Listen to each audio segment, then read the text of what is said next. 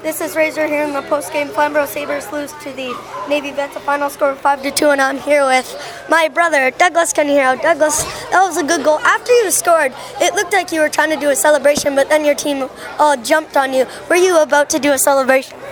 I think I was too shocked, to be honest, that I scored. all right, that was your first goal of the season. Uh, your family was pretty excited. Everybody was jumping up and down.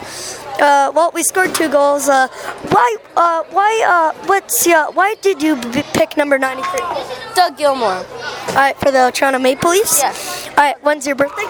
September 3rd. All right, thank you. That was Douglas can here on the post-game. Flamborough Sabers lose to the Navy Vets. A final score of five to two.